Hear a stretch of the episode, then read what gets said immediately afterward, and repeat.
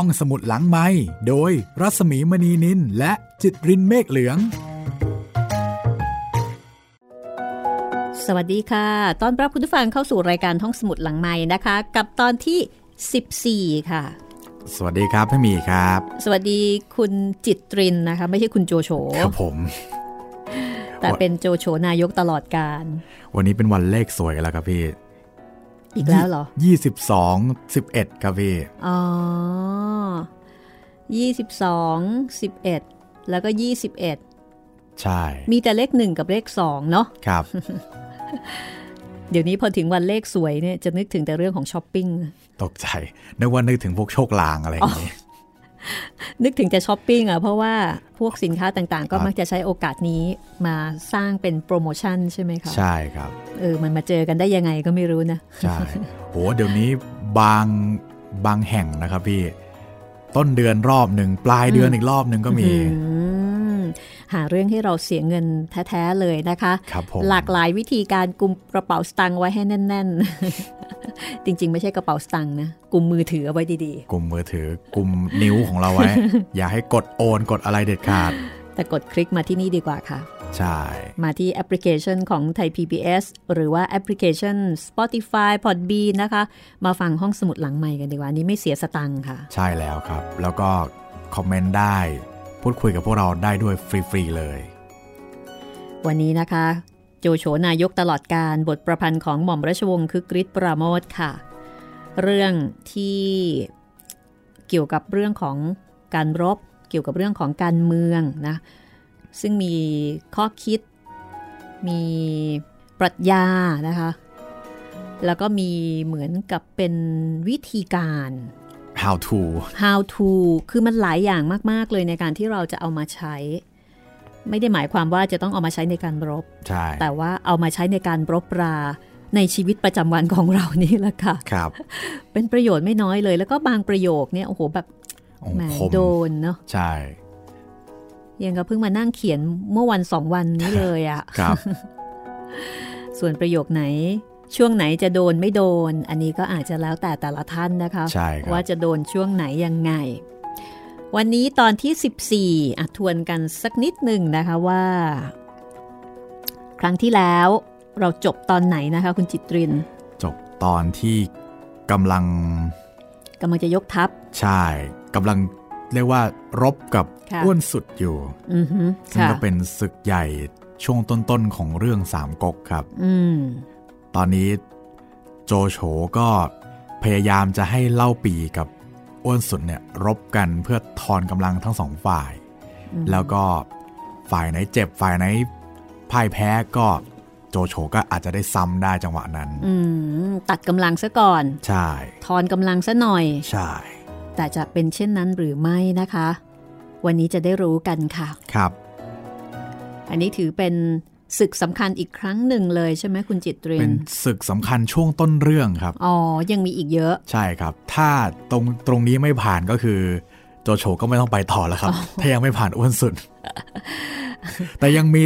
ต้องเคลียร์เรื่องของลิโป้อีกนะครับ เราอย่าลืมลิโป้เขายังอยู่กับเราอยู่ อืมอืมอืมคุณลิโป้นะคะ ครับ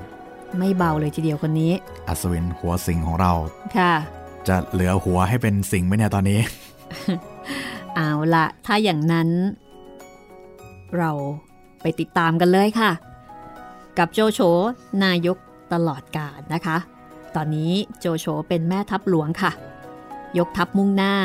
จะไปตีกับอ้วนสุดที่เมืองลำยงเล่าปีปีกขวาลีโป้ปีกซ้ายค่ะ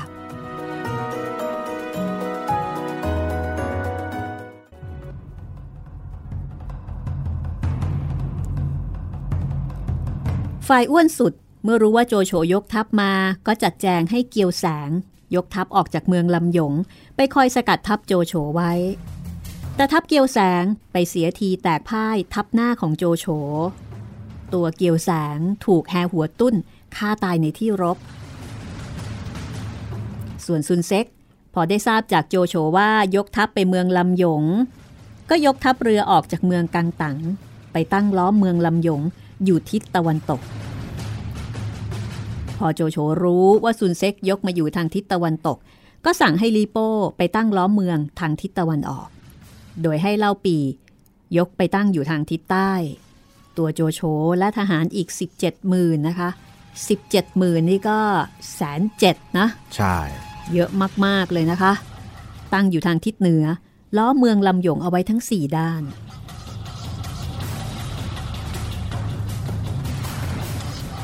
ในประวัติของโจโฉครั้งนี้ เป็นครั้งแรกและเป็นครั้งเดียวที่โจโฉได้รับการสนับสนุนจากกลุ่มต่างๆ พร้อมเพรียงกัน แต่โจโฉหารู้ไม่ว่าทุกคนที่สนับสนุนโจโฉอยู่ในขณะนี้นั้น ต่างก็หวังความเป็นใหญ่เป็นโตอยู่ด้วยกันทั้งสิ้นเล่าปีมีความมักใหญ่ไฟสูงอยู่ในตัว เมื่อเห็นฝ่ายใดมีอำนาจก็แอบอิงไว้ก่อน โจโฉสำหรับเล่าปีนั้นเป็นเพียงขั้นบันไดสำหรับไต่ขึ้นไปหาวาสนาอันสูง ส่วนลิโป้นั้นเคยได้ดีด้วยคนอื่น เป็นต้นว่าตังโตะครั้นเห็นโจโฉได้เป็นนายกรัฐมนตรีลิโป้ก็เข้ามาแอบอิงเพื่อหาความดีความชอบ คนอย่างลิโป้นั้นเหมือนกับไม้เลื้อย ต้องอาศัยต้นไม้ใหญ่จึงจะสูงขึ้นไปได้ ในขณะนี้ ลิโป้มองเห็นโจโฉเป็นต้นไม้ใหญ่ ที่ตนจะอาศัยเลื้อยพันขึ้นไปให้เห็นแสงเดือนแสงตะวันได้ ส่วนซุนเซ็กนั้นเล่าก็มีสาเหตุโกรธเคืองอยู่กับอ้วนสุดเป็นการส่วนตัว เนื่องด้วยแย่งตราแผ่นดินอันเป็นเครื่องหมายแห่งความเป็นใหญ่กันอยู่ แต่ซุนเซ็กยังมีกำลังน้อย จะจัดการอ้วนสุดด้วยกำลังของตัวเองนี่ก็ยาก ก็เลยต้องใช้โจโฉเป็นอาวุธ สำหรับฟาดฟันอ้วนสุดให้ล้มคว่ำลงไป เพื่อที่ซุนเซ็กก็จะได้เป็นใหญ่ สรุปว่าทุกๆ คนที่มาช่วยโจโฉรบกับอ้วนสุดในคราวนี้ จะหาใครที่สนับสนุนโจโฉด้วยความบริสุทธิ์ใจ เพื่อความสุขความเจริญของแผ่นดินและอาณาประชาราษฎร อย่างที่โจโฉได้ตั้งปณิธานไว้ แม้แต่คนเดียวก็ไม่มี ตรงนี้ครับ มันเป็นหนึ่งใน ผนการแล้วก็เป็นกลยุทธ์หลักของทุกๆฝ่ายในสามก๊กเลยครับพี่อืมค่ะคือว่า จะไม่มีการเข้ากับฝ่ายไหนเป็นพิเศษ แล้วก็จะไม่มีการเป็นศัตรูกับฝ่ายไหนตลอดการอื้อหือการเมืองการเมืองเนาะใช่ครับ เหมือนมันเป็นการคานอำนาจกันมากกว่าครับ ถ้าตอนเนี้ยอ้วนสุดกำลังมา พวกเราต้องจัดการอ้วนเอาให้สุดลงก่อนก่อนใช่อ่า แล้วที่เหลือค่อยว่ากัน เราจะมาอ่าฮะตีกันหรือเราจะมาเป็นพวกเดียวกันก็โอเค ค่อยว่ากันทีหลังอ่าค่ะ เปิดหน้างานทีละหน้างาน แต่ใช่ตอนนี้อ้วนสุดนี่ด่วนสุด ใช่ครับ โดนจองกระถินนะคะใช่ครับกระถินสามัคคีโอ้โหโดนแล้วกระถินรอบนี้นี่หลายหลายหลายเจ้าภาพเลยนะครับ นั่นไงกระถินสามัคคีมากเลย คุณอ้วนสุดครับอะเรามาดูทางฝ่ายของอ้วนสุดนะคะฝ่ายอ้วนสุดนั้น พอรู้ว่าโจโฉมาล้อมเมืองไว้ทั้งสี่ด้าน ก็คิดจะหนีละค่ะ อ้วนสุด สั่งให้ทหารชั้นรองลงมา เป็นกรรมการรักษาเมืองลำยงสี่คน ประกอบด้วยโลหอง งักจิว เลียงก๋อง และก็ตันกีส่วนตัวอ้วนสุดเองนั้น พาครอบครัวอพยพหนีออกจากเมืองไปอยู่ตำบลเล็กๆ ในชนบทที่ชื่อตำบลห้วยหนำอ้วนสุดดำเนินการนี้อย่างมิดชิด ความหาได้ทราบถึงทางกองทัพโจโฉไม่ เมื่อโจโฉไม่รู้ว่าอ้วนสุด เล็ดลอดหนีออกจากเมืองไปแล้ว ก็ตั้งล้อมเมืองลำหยง นานถึงเดือนเศษเสบียงอาหารในกองทัพก็ร่อยหรอลงไปทุกวัน แสดงว่าคุณอ้วนสุดนี่หนีแบบเนียนมาก เงียบมาก ในระหว่างที่โจโฉล้อมเมืองลำหยงอยู่นั้น มีเรื่องเกิดขึ้นระหว่างอองเฮาผู้เป็นพลาธิการของโจโฉ กับตัวโจโฉเอง เรื่องก็มีอยู่ว่าสเสบียงอาหารในกองทัพโจโฉนั้นหมดสิ้นไป โจโฉจึงให้ไปยืมอาหารจากกองทัพเรือของซุนเซ็ก ได้สเสบียงมา10หมื่นถัง โจโฉก็เลยเอาข้าวจำนวนนั้นมอบให้แก่อองเฮาผู้เป็นพลาธิการ ต่อไปนี้นะคะ เดี๋ยวให้คุณจิตเริน อ่านเรื่องตามที่ปรากฏในหนังสือสามก๊กตอนนี้ค่ะองเฮาจึงว่าแก่โจโฉว่า ข้าวในฉางเราก็น้อยลงแล้ว นานไป เห็นทหารทั้งปวงจะขัดสน โจโฉจึงว่า ถ้าดังนั้น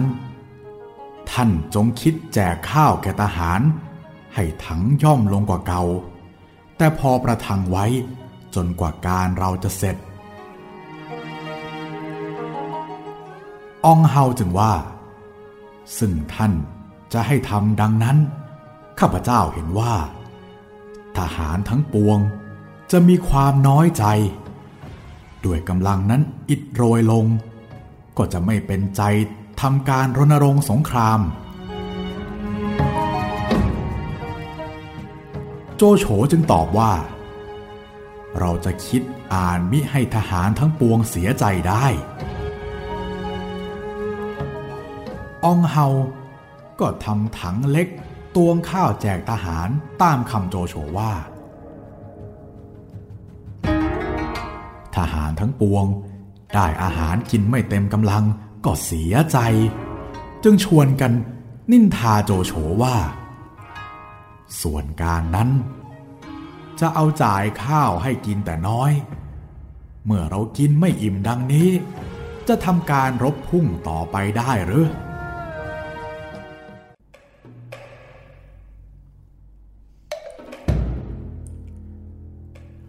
ครั้นเวลากลางคืน โจโฉจึงใช้ให้คนสนิทไปเที่ยวฟังดู รู้เนื้อความว่า ทหารทั้งปวง เสียน้ำใจ ชวนกันครหานินทาโจโฉ โจโฉจึงคิดจะเอาใจทหารทั้งปวง ให้มีน้ำใจยกเข้าปล้นเมือง จึงลอบหาตัวอองเฮามาว่า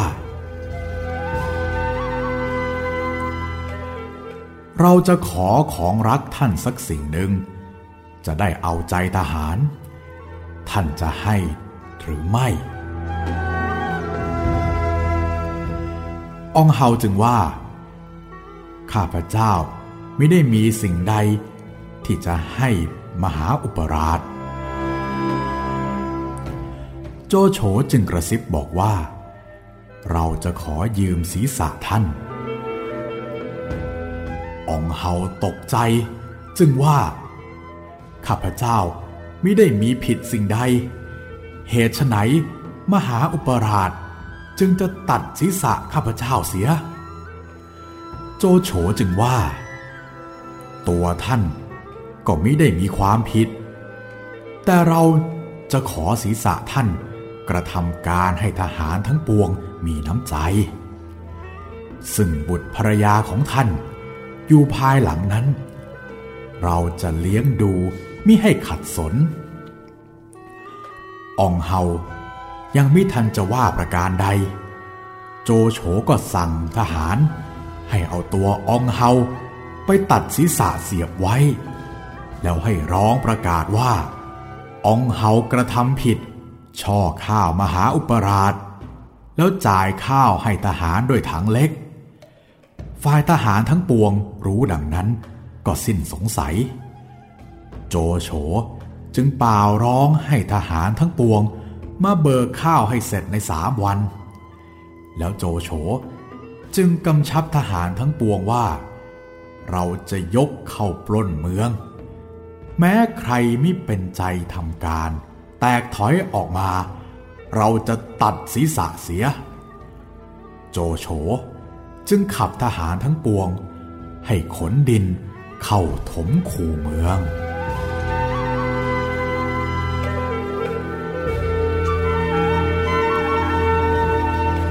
านดูข้อความนี้นะคะ ก็ค่อนข้างโหดทีเดียว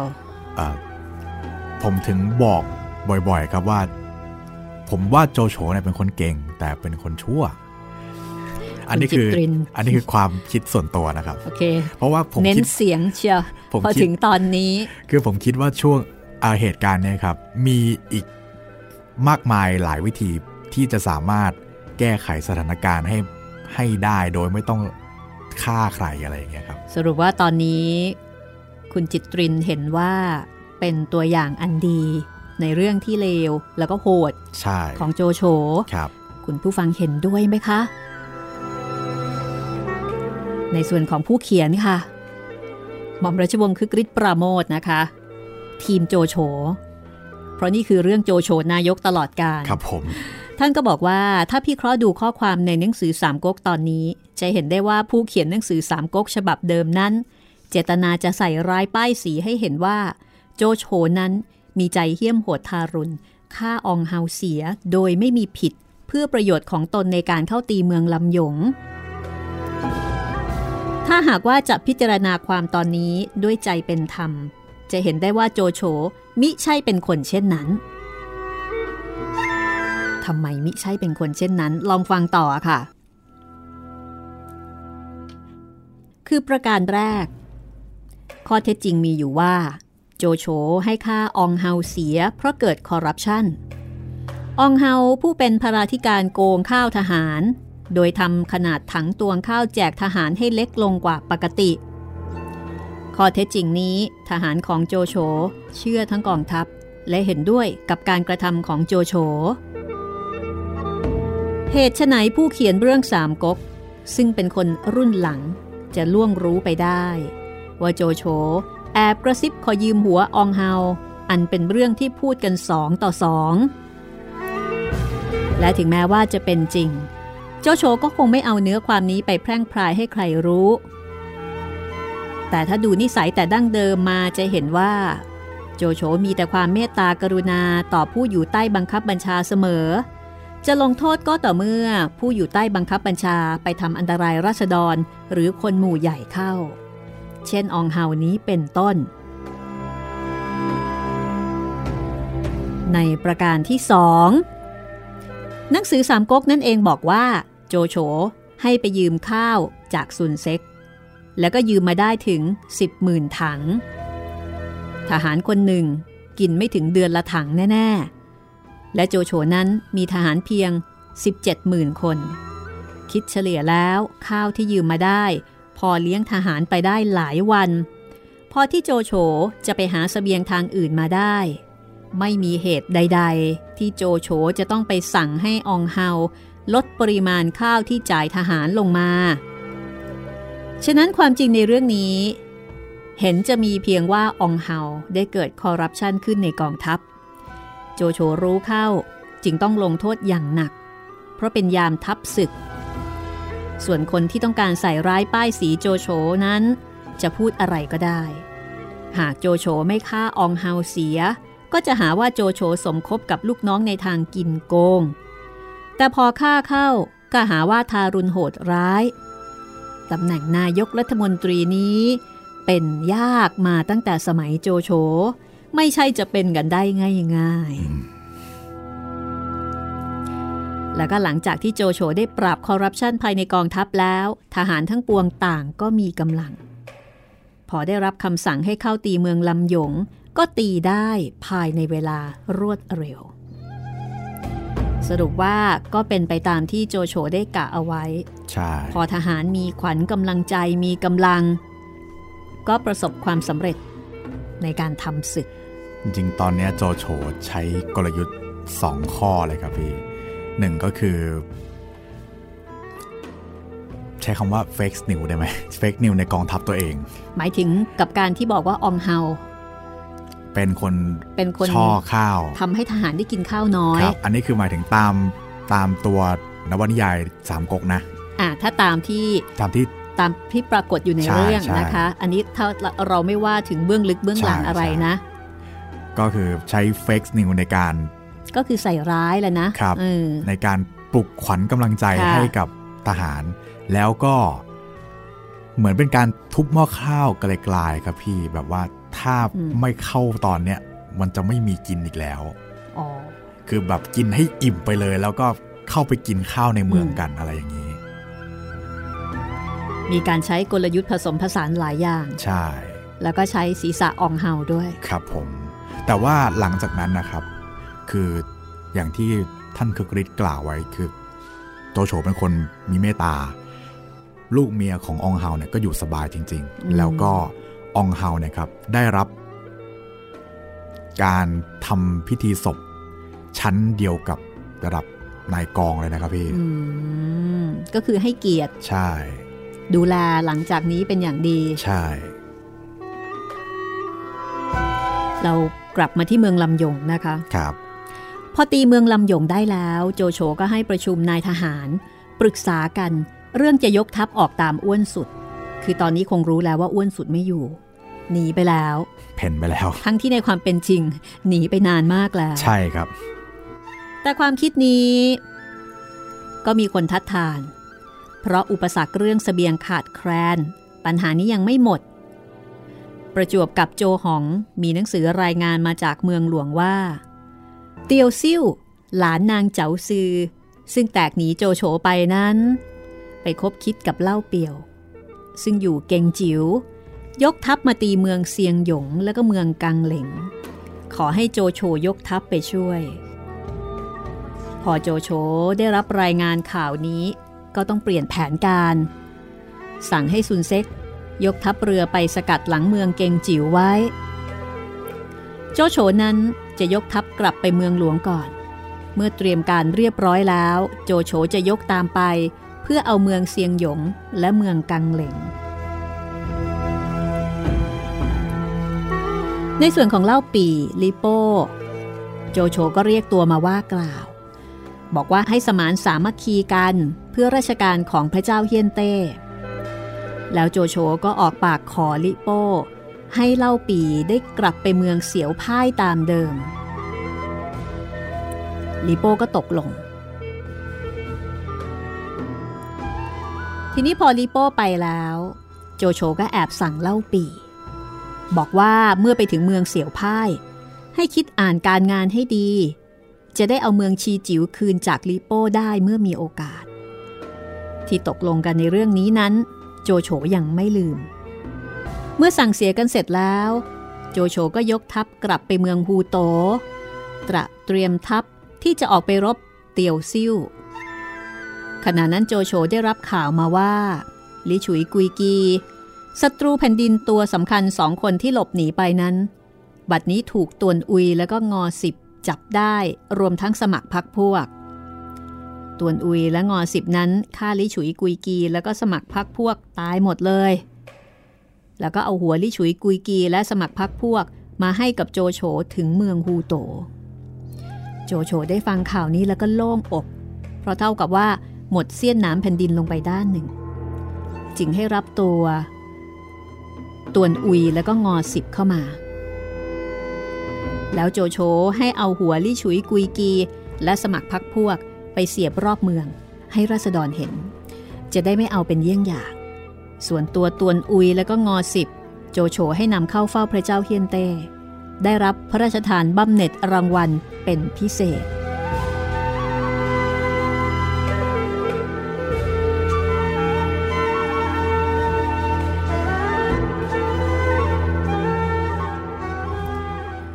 เมื่อเตรียมทัพเรียบร้อยแล้ว โจโฉก็เข้าไปกราบทูลลาพระเจ้าเฮียนเต้ เพื่อจะไปปราบปรามเตียวซิ่ว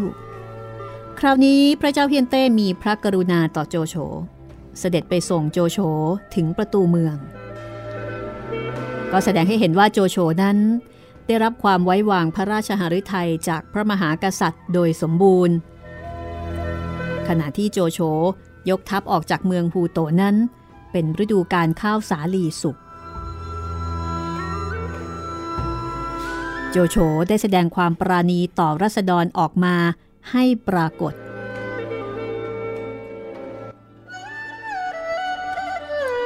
โดยมีคำสั่ง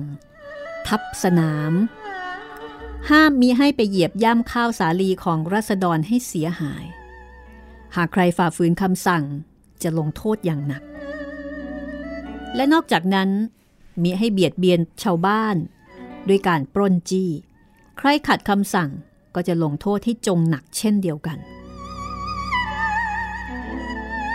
ราษฎรเมืองจีนนั้นมิได้เคยพบเห็นพฤติการเช่นนี้ เพราะแต่ละครั้งที่มีการรบพุ่งหรือเพียงกองทัพเดินผ่าน ราษฎรก็ต้องได้รับความเสียหายตลอดมา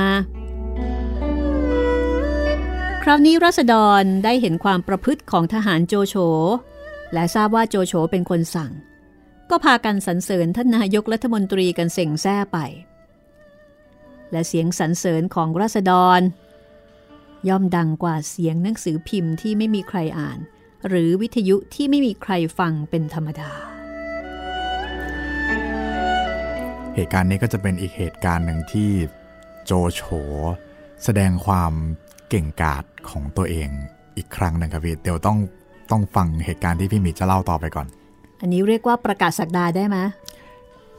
อ่าได้ครับ เพราะว่าตอนนี้ตัวเองก็เหมือนเป็น ก็เป็นนายกแล้วแหละครับณตอนเนี้ยค่ะก็เลยต้องพูดให้ประชาชนสบายใจ ก็แสดงว่าที่ผ่านมาโอ้โหเป็นเรื่องที่น่าเห็นใจชาวบ้านมากเลยนะโอ้ใช่ มีการยกทัพแต่ละทีเนี่ยโอ้มีการเหยียบย่ำข้าวปลาอาหาร แล้วก็มีการปล้นจี้อีกต่างหากใช่โอ้โหเคยอย่างที่ เคยบอกบอกไปครับ บางทีหัวหน้านายกองเนี่ยไม่ได้รู้เรื่องหรอก ก็เป็นพวกตัวจิ๊บตัวจ้อยอะไรพวกเนี้ยครับไปค่ะไปอ้างว่าเฮ้ย คนนี้สั่งมาแล้วก็เอาของเข้าไปอะไรอย่างนี้แหมจริง ๆ แล้วเนี่ย สิ่งที่โจโฉสั่งมันน่าจะเป็นปกติ ใช่ใช่มันใช่ไหมควรจะเป็นเรื่องปกติ แต่ไอ้เรื่องที่เป็นเนี่ยมัน ควรจะเป็นเรื่องที่ผิดปกติ เป็นเรื่องเสียหาย แต่กลับกลายเป็นว่าความปกติคือความเดือดร้อนมีความเดือดร้อนเป็นปกติครับพอโจโฉมาสั่งให้เป็นปกติก็เลยกลายเป็นเรื่องที่โอ้โห แบบทุกคนซาบซึ้ง ไม่เคยเจอเจอมาก่อน เรื่องราวจะเป็นอย่างไรต่อไป เดี๋ยวเราพักสักครู่นะคะ แล้วก็เดี๋ยวกลับมาฟังกันต่อค่ะว่า การยกทัพของโจโฉครั้งนี้นะคะ จะไปเจอเจอกับอะไรบ้าง แล้วก็จะประกาศความเป็นโจโฉให้โลกรู้ในแง่ไหนอย่างไรอีกบ้าง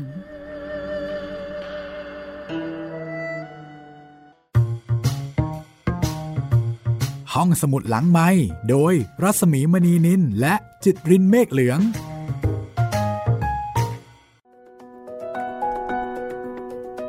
ก็พักกันสักนิดนึงค่ะ ครับโอ้โหกำลัง เข้มข้นเลยตอนนี้ข้นตลอดทำให้เราได้เห็นอะไรต่อมีอะไรหลายอย่างนะในแง่ของวิถีชีวิตของผู้คนในยุคก่อนด้วย ใช่ แล้วก็เมื่อกี้อาจจะมีหลาย ๆ ท่านไม่ได้สังเกตแต่ว่าลี่ฉุยกับกุยกีครับ ได้จากพวกเราไปแล้วอืมภายในใช่ภายในหนึ่งคอลัมน์เท่านั้นเอง ค่ะตุนอุยงอสิบนะ ครับ แต่ก็ไม่ต้องจัดจการซะำไม่ต้องจำชื่อสองคนนี้มากครับ มาแค่นี้แหละครับ มาเพื่อจัดการกับลิฉุยกุยกีใช่ไหมคะ ใช่ครับอ่ามีข้อความนะคะ จากดรเขมนิตบุราคมค่ะ ครับ ส่งมาทางเพจนะคะ บอกว่า เมื่อคืนฟังพรอันสูงสุดจบภายในวันเดียว เอ๊ะเรื่องนี้นี่มีกี่ตอนคุณจิตรินพอจำได้ไหมคะ พรอันสูงสุด ไม่ยาวเท่าไหร่ The Ultimate Gift 10 ตอนต้นๆ หรือว่าค่ะไม่ถึง 10 ตอนเนี่ยแหละครับค่ะเล่มบางๆนะคะ อยากบอกว่าห้องสมุดหลังไม้ดรเขมนิตใช้คำว่า is one of golden list with million thanks โอ้โห is one of golden list แล้วก็บอกว่า mit- with million thanks นะคะ ขอบคุณครับคุณโอ้เป็นล้านครั้งเลยนะคะโอ้โหขอบคุณกลับไปเช่นเดียวกันต้องค่ะ ขอบคุณด็อกเตอร์นะครับ ที่ขอบคุณพวกเรามาค่ะ แล้วก็บอกว่าขอบคุณและอนุโมทนาบุญกับสิ่งดีๆ ที่มอบให้แก่สังคม โดยเฉพาะผู้สูงวัยที่รักการอ่านแต่สายตาไม่อำนวย อยากบอกอีกว่าฟังทุกวันทั้งทาง YouTube Spotify Thai PBS Podcast วงเล็บตามหาเรื่องที่ต้องการฟังค่ะ ครับ แล้วก็อวยพรนะคะ ขอให้สุขภาพแข็งแรงปลอดภัยในทุกที่ในที่ทุกสถานใน การทุกเมื่อ ขอบคุณพระคุณค่ะ ขอบคุณมาก ๆ เลยครับ The Ultimate Gift นะครับ มีทั้งหมด 9 ตอนนะครับอืมฟังได้ทุกช่องทางของไทย PBS Podcast เลยครับค่ะแล้วก็มีหลายคนนะครับพี่ที่ชอบเรื่องนี้เป็นพิเศษ โดยเฉพาะ ผมใช้คำว่าโดยเฉพาะนักธุรกิจนักลงทุนอืมจะชอบ The Ultimate Gift มาก คือให้แง่คิดในมุมมองด้านอื่น ๆ ที่ไม่ใช่เรื่องของการมุ่งหน้าหาเงินแต่เพียงอย่างเดียวใช่ใช่ฟังแล้วอิ่มอกอิ่มอิ่มใจนะคะครับสึกว่าเออมองเห็นวิธีการด้วยนะ ในการที่จะสั่งสอนลูกหลาน ใช่ มองเห็นความรักความปรารถนาดีแล้วก็เรียกว่าเป็นการได้รับบทเรียนนะเป็นการ balance ชีวิตแบบหนึ่งด้วยนะพี่ ที่ไม่ได้ต้องมุ่งไปสู่ เรื่องเงินเงินทองทองอย่างเดียว อีกประเด็นหนึ่งก็คือว่าได้เห็นปัญหาในครอบครัวเศรษฐีใช่ใช่เพราะถ้าเกิดว่าเมื่อไหร่ที่เลี้ยงลูกเลี้ยงหลานด้วยเงินใช่ไหมคะ ลูกหลานเติบโตมาท่ามกลางกองเงินกองทองเนี่ยบางทีความฝันไม่มีไม่มีความฝันสภาพแบบนี้แหละครับไม่มีแรงจูงใจไฟสมฤทธิ์ไม่รู้จะพยายามไปเพื่ออะไรในเมื่อทุกสิ่งทุกอย่างก็พรั่งพร้อม นอนรอสมบัติอย่างเดียว แต่ว่าขาดการกระตือรือร้น แล้วก็คนเราพอขาดความฝันนี่โหชีวิตหมดเลยนะคะ ใช่ ไม่นึกอยากทำอะไรอีกแล้ว สบายตั้งแต่เด็กจนเคยตัว อันนี้ก็เป็นการดัดสันดานแบบนุ่มๆ เนียนๆ แล้วก็งดงามโหแต่ในเรื่องนี้ก็ไม่นุ่มเท่าไหร่นะครับ หนักอยู่หนักแบบนุ่มๆไงครับ ใครสนใจลองไปหาอ่านได้ แล้วก็หาฟังได้จากห้องสมุดหลังใหม่ของเราค่ะ ครับผม หนังสือเล่มนี้นะคะ เป็นของสำนักพิมพ์มูลนิธิโกมลคิมทอง เป็นหนังสือแปลค่ะ บางๆไม่หนามากเท่าไหร่ ลองค้นดูก็ได้ แต่ว่าสำหรับในห้องสมุดหลังใหม่ อันนี้ก็สามารถฟังได้โดยการค้นแบบเซิร์ชนะคะ พิมพ์คำว่าพรอันสูงสุดค่ะ เรื่องนี้มีใน YouTube หรือยังนะคะคุณจิตตุรีมีแล้วครับ 9 ตอนเช่นกันค่ะ ไปหาฟังใน YouTube ก็ได้ค่ะ เอาละตอนนี้นะคะ เดี๋ยวเราไปต่อกันเลย แล้วก็ฝากไว้อีกนิดค่ะสำหรับท่านที่ฟังโจโฉหรือว่าฟังเรื่องอื่นๆ แล้วก็อยากจะส่งความเห็น มีข้อเสนอแนะมาถึงเราสองคนนะคะ ก็สามารถพูดคุยกันได้ 3 ช่องทางค่ะ ครับผมทางแฟนเพจ Facebook ไทย PBS Podcast ครับ แฟนเพจของพี่หมีรัศมีมณีนินแล้วก็ทาง YouTube ที่หลายๆ คนชื่นชอบนะครับ คอมเมนต์ไว้ใต้คลิปได้เลย ถ้าพร้อมแล้ว เราออกทับกันต่อเลยค่ะ ครับผม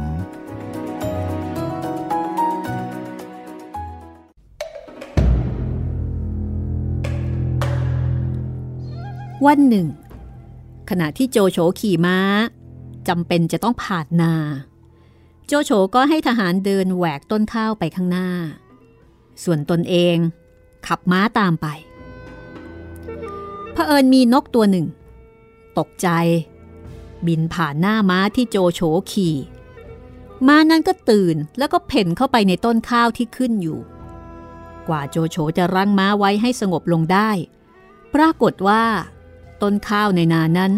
ถูกม้าเหยียบย่ำเสียหายไปมาก โจโฉเห็นดังนั้นก็เสียใจยิ่งนัก เพราะตัวเองเป็นผู้ออกคำสั่ง แต่ตัวเองกลับมาเป็นผู้ผิด วิสัยของโจโฉนั้น เมื่อออกคำสั่งให้คนอื่นปฏิบัติ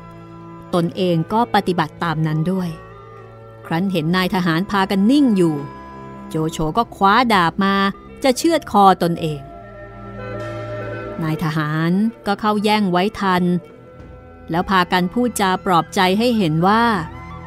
โจโฉได้บำเพ็ญคุณงามความดี ให้รัษฎรมาแล้วนักต่อนักทำความผิดเพียงนี้ก็มีใช่ว่าจะหนักหนาอะไร หากโจโฉตายลงไป รัษฎรนั่นเองจะเป็นผู้เสียหาย เพราะจะขาดผู้อุปการะ โจโฉได้ฟังดังนั้นจิตใจก็ค่อยสงบลง แต่ก็ยังต้องขอนายทหารว่า จงลงโทษตัวเองให้เป็นเยี่ยงอย่าง ทีนี้ตามธรรมเนียมในสมัยนั้น ผมและหนวด เป็นของรักของคนชั้นโจโฉ คนใดถูกตัดผม หรือถูกตัดหนวดย่อมได้รับความละอาย คนที่จะตัดผม มีแต่โทษ หรือคนที่ไว้ทุกข์ คือหมายถึงคนที่จะตัดผมนั้น ไม่ใช่กรณีปกติ จะเป็นแต่การได้รับโทษ หรือการที่ต้องไว้ทุกข์ ดังนั้นการที่โจโฉตัดผมของตัวเองออก แล้วให้ทหารเอาผมไปเที่ยวประกาศป่าร้องทุกหน้าบ้าน บอกว่ามหาอุปราชทำผิด แล้วมิได้เว้นโทษแก่ตนเอง ตัดผมออกแทนศีรษะ ให้ทุกคนดูเป็นเยี่ยงอย่างเอาไว้ หนังสือสามก๊กก็มีการพูดถึงความตอนนี้ว่า ทหารราษฎรทั้งปวง ก็ชวนกันสรรเสริญ รักโจโฉมากขึ้นกว่าแต่ก่อน แล้วก็เกรงอาญาเป็นอันมาก แต่ถึงกระนั้น หนังสือสามก๊กก็อดวิจารณ์ไว้ไม่ได้ว่า โจโฉทำทั้งหมดนี้เพื่อหาความนิยม ถึงแม้ว่าโจโฉจะมีเจตนาเช่นนั้นจริง ก็เป็นการหาความนิยมถูก ผมว่าตรงเนี้ยครับ โจโฉ ทำได้ดีเลย ยิ่งตอนที่จะชักกระบี่ออกมาฟันคอตัวเองเดี๋ยวเดี๋ยวเดี๋ยวทำได้ดีในแง่ไหน คือทำได้ดีในแง่ของการดูแลภาพลักษณ์ครับอ๋อใช้คำนี้ได้ไหมทำไมคุณไม่มองว่าทำได้ดีในแง่ของการดูแลจิตใจของทหารให้รู้สึกยังมีความศรัทธาต่อผู้นอ่าผมว่าในจุดเนี้ยครับ ในฐานะที่ผมมองคน คุณโจโฉเป็นคนชั่วนะครับำโอเคเอ่อกลับไปที่จุดเดิมของคุณจิตรินครับะผม คือมองว่าตรงเนี้ยโจโฉต้องตัดสินใจทำอะไรบางอย่าง เพื่อให้ตัวของทหารแล้วก็นายกองทุกคนนะครับ รู้สึกว่าเออสิ่งที่เขาพูด สิ่งที่โจโฉพูดเนี่ยมันเป็นเรื่องสำคัญจริง ๆ ไม่ใช่แบบเอ้ยตัวเองทำอะไม่ผิดอย่างนี้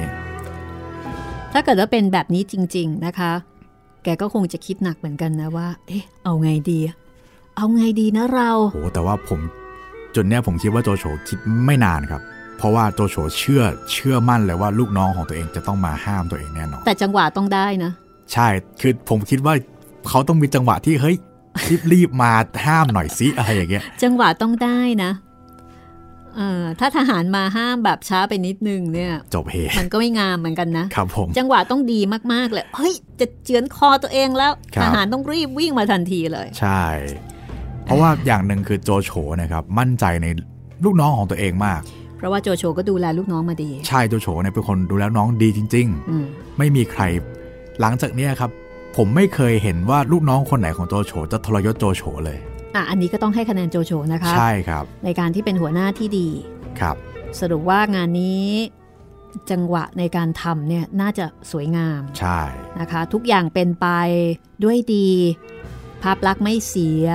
กฎไม่เสียใช่ไหมครับกำลังใจก็โอเค รักษาทุกอย่างเอาไว้ได้หมดเลย ช่วงนี้นี่เป็นขาขึ้นของโจโฉจริงโจโฉจะทำด้วยเหตุผลใดอันนี้ไม่รู้ๆครับ แต่สิ่งที่ออกมานั้นเป็นผลดีต่อ ขวัญและกำลังใจของทหารและต่อตัวโจโฉเองครับ ตอนนี้โจโฉยกทัพไปถึงแดนเมืองเซียงหยง อันเป็นถิ่นที่เตียวซิ่วยึดไว้ได้ ก็ให้ตั้งค่ายอยู่นอกเมือง ในการเข้าตีเมืองเซียงหยงนั้น ปรากฏว่าโจโฉไปเสียทีแก่เตียวซิ่ว ถูกกลอุบายล่อให้เข้าไปในเมือง แล้วถูกตีกระหนาบจากเบื้องหลัง โจโฉต้องเสียรีผลมากถึงต้องถอยทัพ ระหว่างที่โจโฉถอยทัพห่างจากเมืองเซียงหยงมานั้น กองทัพเล่าเปียวก็ยกมาจากเมืองเกงจิ๋วตามคำขอร้องของเตียวซิ่วแต่เล่าเปียวยกทหารมาได้ไม่มาก เพราะว่าต้องแบ่งกำลังเอาไว้รักษาเมือง เนื่องด้วยมีซุนเซ็ก ยกทัพเรือไปตั้งกระนาบอยู่ตามคำสั่งของโจโฉ โจโฉถอยทัพคราวนั้น ถอยอย่างมีระเบียบ คือให้ทหารเดินไปช้าๆ ในตอนนี้โจโฉหวนนึกถึง เตียนอุย ซึ่งเป็นทหารเอกที่จากไป พอนึกถึงเตียนอุยขึ้นมาโจโฉก็ร้องไห้ ราะว่าเคยเป็นเพื่อนยากในยามสงครามด้วยกันจำเตียนอุยได้ใช่ไหมคะ ครับผมคุณผู้เตียนช่อุวยยศพมาใช่ฟาดมาเป็นอาวุธแล้วก็กว่าจะตายเนี่ยโอ้โหแบบทรหดอดทนสุดๆเลยครับ โจโฉเสียดายมากนะขณะนั้นมีม้าใช้มาจากซุนฮก ผู้รักษาเมืองฮูโตแจ้งว่าเล่าเปียวยกทัพไปคอยสกัดโจโฉอยู่ที่แถวเมืองอันจงกวน ส่วนเตียวซิ่วนั้นยกตามโจโฉเข้ามาใกล้แล้วล่ะ โจโฉรู้ข่าวก็ไม่ได้ตกใจ คงให้ทหารเดินทางถอยทัพวันละร้อยเส้นเป็นปกติ ครั้นพอใกล้แดนเมืองอันจงกวนเข้ามาแล้ว ก็ให้ตั้งค่ายลง ให้มีทหารรักษาค่ายเอาไว้แต่น้อยคน ฝ่ายเตียวซิ่วยกทัพรีบรุดมาในเวลากลางคืน มิได้เห็นค่ายหลวงที่โจโฉตั้งเอาไว้ ก็ยกทัพเลยขึ้นไป จนไปเจอกับเล่าเปี่ยว รุ่งเช้า จึงได้ข่าวว่าโจโฉมาตั้งค่ายอยู่ณที่ใด พอรู้ทั้งเตียวซิ่วและเล่าเปียว ก็ยกทหารเข้าตีค่ายนั้น แต่กลับถูกทหารที่โจโฉให้ซุ่มอยู่ ตีกระนาบทำเอากองทัพเตียวซิ่วและเล่าเปียว แตกพ่ายไป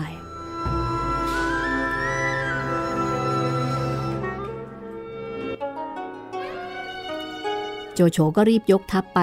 ให้พ้นแดนเมืองอันจงกวน แล้วก็ให้ตั้งค่ายลงไว้ เพื่อเตรียมรับมือกับเตียวซิ่วต่อไปในขณะนั้นมีข่าวมาจากเมืองฮูโต ว่าอ้วนเซี่ยว ซึ่งเงียบชื่อไปนานนั้น บัดนี้ตั้งตัวขึ้นใหม่ จะยกทัพมาตีเมืองฮูโต คุณอ้วนเซี่ยวนี้เป็นอะไรกับคุณอ้วนสุดนะ คุณจิตรินย้อนความกันสักนิดนึง อ้วนเซี่ยวเนี่ยครับ เป็นพี่ของอ้วนสุดก็เป็นตระกูลอ้วนเหมือนกัน แต่ว่า แตกคอกันแล้วตอนนี้ หลังจากที่กองทัพ 16 หัวเมืองพี่หมีจำได้ไหมตอนแรกสุดเลยที่ป่าบตังโตะหลังจากนั้นค่ะสองคนนี้ก็แยกกันอืมไปเป็นอีกขั้วอำนาจหนึ่งทั้งสองฝั่ง ภาษีพอๆกันครับ ถือว่าเป็นขั้วอำนาจใหญ่นะตอนนั้นเหมือนกัน แล้วก็ไหนๆพี่หมีแวะแล้ว ผมขอแวะเล่าเปียวนิดนึงครับ อ่าเล่าเปียว อันนี้ต้องต้องจำไว้ เดี๋ยวจะอยู่กับเราอีกสักพักใหญ่เลยครับ เตียวซิ่วเล่าเปียวเตียวซิ่วเตียวซิลนี่ไม่อาจจะไม่ไม่เด่นมากแต่ว่าเล่าเปียวเนี่ยจำเป็นต้องจำครับอืมก็เล่าเปียวเนี่ยครับเป็น ถ้าพี่หมีจำเหตุการณ์ของซุนเกียนซุนเกียนคือพ่อของซุนเซตกับซุนกวนที่แยกออกมาจาก 16 หัวเมือง พี่หมีจำได้ไหมที่พอจำได้ลางที่ซุนเกียนเป็นคนที่เก่งมากแบบอ่าเป็นอ่าอ่าทับหน้าตีฝ่าได้หมดเลยๆค่ะแล้วก็โดนอ้วนสุดตัดเสบียงอืมตัดตัดอืมผลงานใช่ไหมค่ะตอนที่ซุนเกียนนะครับเอ่อได้ตราหยกตราแผ่นดินมาจากศพของคนในราชวังนะครับ แล้ว ก็กำลังจะหนีกับกังตังใช่ไหมเล่าเปียวเนี่ยแหละครับ เป็นคนที่มาตามตีซุนเกียนอืมแล้วจนซุนเกียนตายอืมแล้วก็เป็นคนยึดศพซุนเกียนไว้ค่ะแล้วตอนเนี้ยครับก็เป็นเหตุการณ์ที่ว่าซุนกวนโชว์ความสามารถไปเจรจากับเล่าเปียว เอาศพพ่อกลับเมืองได้อืมแล้วหลังจากเนี้ยครับเล่าเปียวก็จะมีบทบาทสำคัญสำคัญอีกหลายครั้งอืมค่ะ เพราะว่าเป็น สกุลเล่าเหมือนกับเล่าปีด้วย เดี๋ยวต้องมาเจอกัน เขาเป็นพี่น้องกันไหมคะ ไม่ได้เป็นพี่น้องกันแต่ว่าเล่าปีอะครับ ชอบใครสักแซ่เดียวกันแต่ชอบแบบพี่ท่านน้องท่านอะไรอย่างอ๋อเงี้ยแล้วก็ปอปลาเหมือนกันด้วยนะ อ่าใช่ชื่อก็ใช่คล้ายๆกันนะเล่าปีกับเล่าเปียว ครับอะเดี๋ยวไว้ถึงตอนที่เล่าเปียวมีบทบาทเดี๋ยวผมจะค่อยๆเสริมเรื่อยตอนนี้ก็เรารู้จักกับเล่าเปียวนะๆครับ ซึ่งไม่ได้เป็นอะไรกับเล่าปี แต่แท้เดียวกัน ใช่ แต่อ้วนเซี่ยวนี่เป็นพี่ชายของอ้วนสุด ใช่ อ้วนเซียวเนี่ยก็เงียบไปนาน ทีนี้ตั้งตัวขึ้นใหม่ จะยกทัพมาตีเมืองฮูโตใช่ไหมใช่ครับเอ่อโจโฉได้ทราบข่าวก็ต้องล้มความคิดที่จะรบกับเตียวซิ่วสั่งเลิกทัพกลับเมืองหลวง ทีนี้ระหว่างเดินทางกลับ เตียวซิ่วยกทัพตามมา ก็มารบพุ่งกันอีกสองครั้ง ครั้งแรกทัพเตียวซิ่วยกทัพระวังหลังของโจโฉตีแตกไป ครั้งที่สองทัพของโจโฉบุดบิดจะเสียที แต่มีทหารลีถองเจ้าเมืองยีหลำมาช่วยเอาไว้ได้ทัน โจโฉ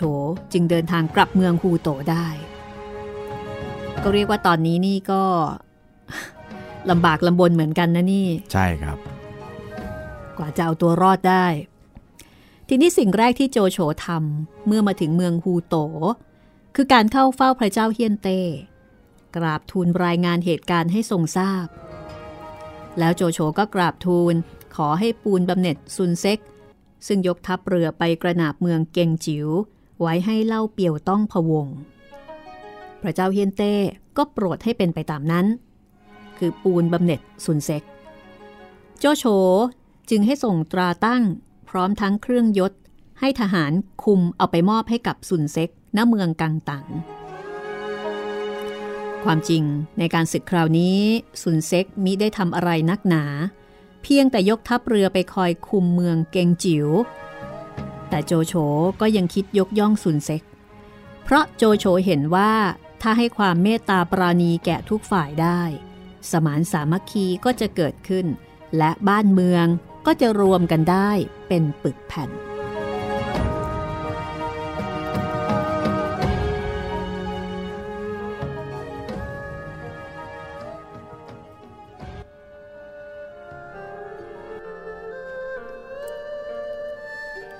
เมื่อโจโฉออกมาจากที่เฝ้าพระเจ้าเฮียนเต้แล้ว ปรากฏว่ามีขุนนางเยี่ยมเยียนถามข่าวเป็นจำนวนมาก ขณะนั้นกุยแกเข้ามาหาโจโฉ แล้วก็แจ้งข่าวบอกว่า ทหารอ้วนเซี่ยวถือหนังสือมา หนังสือนั้นเป็นหนังสือจากอ้วนเซี่ยวถึงโจโฉ มีการใช้ถ้อยคำหยาบคาย ขู่ให้โจโฉส่งสเสบียงแล้วก็ทหารไปให้ คือให้ส่งทั้งทหารและสเสบียงไปเลยทีเดียว ถ้าไม่อย่างนั้นอ้วนเซียวจะยกทัพมาตีเมืองฮูโต ความจริงนั้นอวนเซียวคิดว่าจะยกมาตีเมืองฮูโตในขณะที่โจโฉไม่อยู่ แต่โจโฉก็กลับมาถึงซะก่อนอวนเซียวก็เลยต้องเปลี่ยนกลยุทธ์จากปล้นเป็นจี้ โจโฉเห็นหนังสือแล้วก็ปรารบขึ้นว่า การกระทำของอวนเซียวนี้เป็นการดูหมิ่นรัฐบาลโดยตรง และการจี้รัฐบาลนั้นเป็นผิด จึงเป็นหน้าที่ของรัฐบาลที่จะต้องยกทัพไปปราบปรามอ้วนเซียว แต่ปัญหาก็คือตอนนั้นทหารในเมืองหลวงมีน้อย แล้วก็ยังอิดโรย เพราะว่าเพิ่งกลับจากทัพกลับจากการทำศึกใหม่ๆสเสบียงอาหารหรือก็ขัดสน ขอความเห็นจากขุนนางและนายทหารทั้งปวงว่าจะกระทำประการใดดี กุยแกจึงออกความเห็นขึ้นว่า โจโฉ ควรยกทัพไปรบอ้วนเซี่ยว ปราบปรามอ้วนเซี่ยว แต่โจโฉและอ้วนเซี่ยวนั้น มีคุณสมบัติที่แตกต่างนี้ โจโฉมีทางชนะอ้วนเซี่ยวถึง 10 ประการ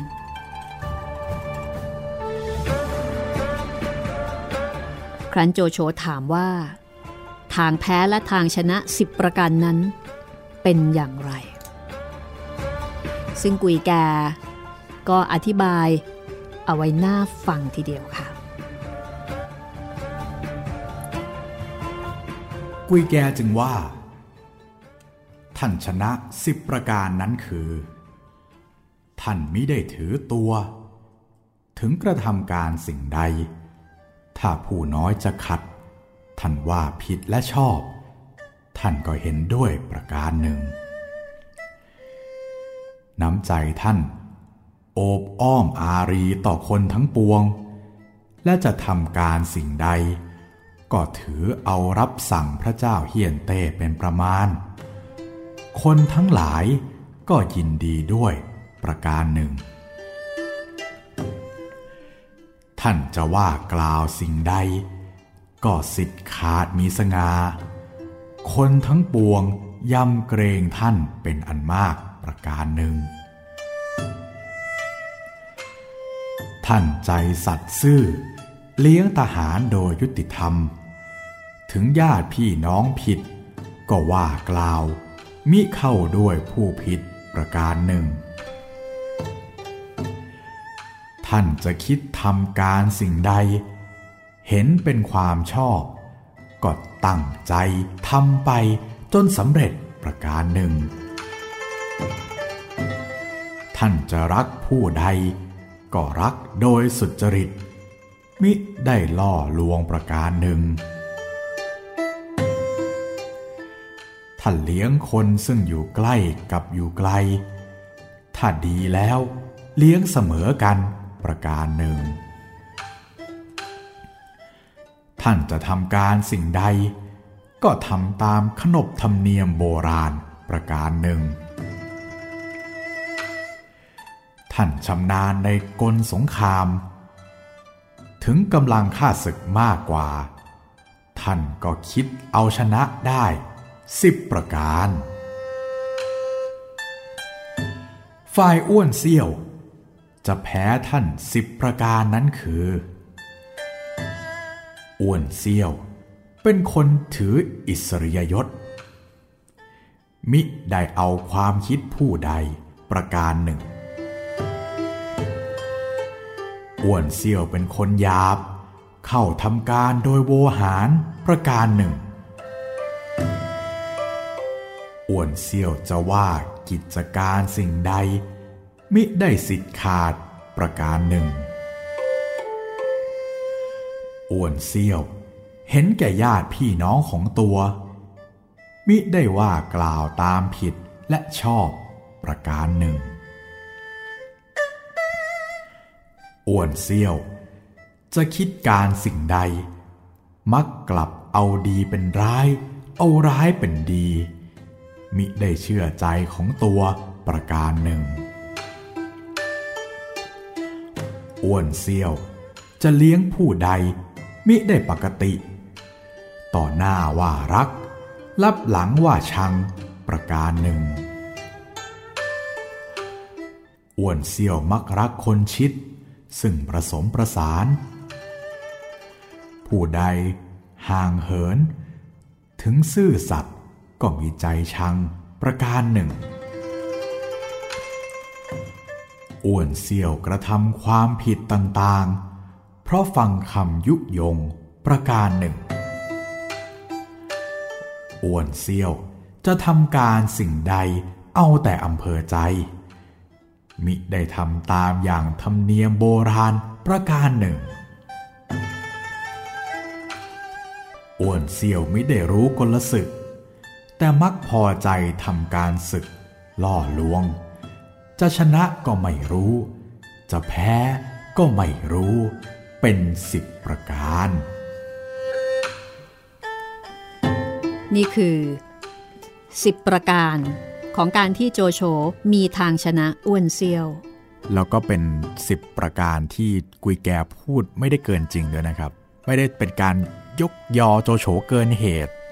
แต่ว่าทั้ง 10 ประการนี้เป็นเรื่องจริงหมดเลย ทั้งจากมุมของโจโฉที่มีปัจจัย 10 ประการ ซึ่งเป็นปัจจัย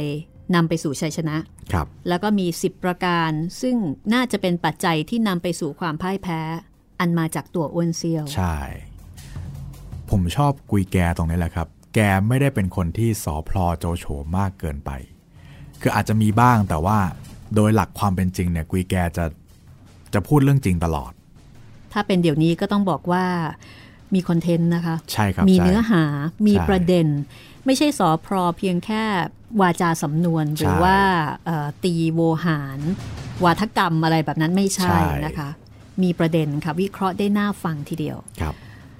นี่คือโจโฉนายกตลอดการนะคะ บทประพันธ์ของหม่อมราชวงศ์คึกฤทธิ์ปราโมทค่ะ วันนี้ก็หมดเวลาแล้วนะคะ สำหรับตอนต่อไปตอนที่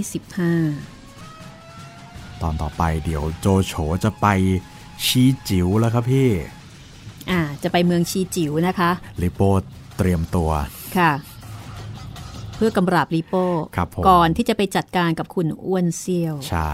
เรื่องราวจะเป็นอย่างไรต่อไป เจอกันใหม่ตอนหน้านะคะ สวัสดีค่ะ สวัสดีครับ ห้องสมุดหลังไม้โดยรัสมีมณีนินและจิตรินเมฆเหลือง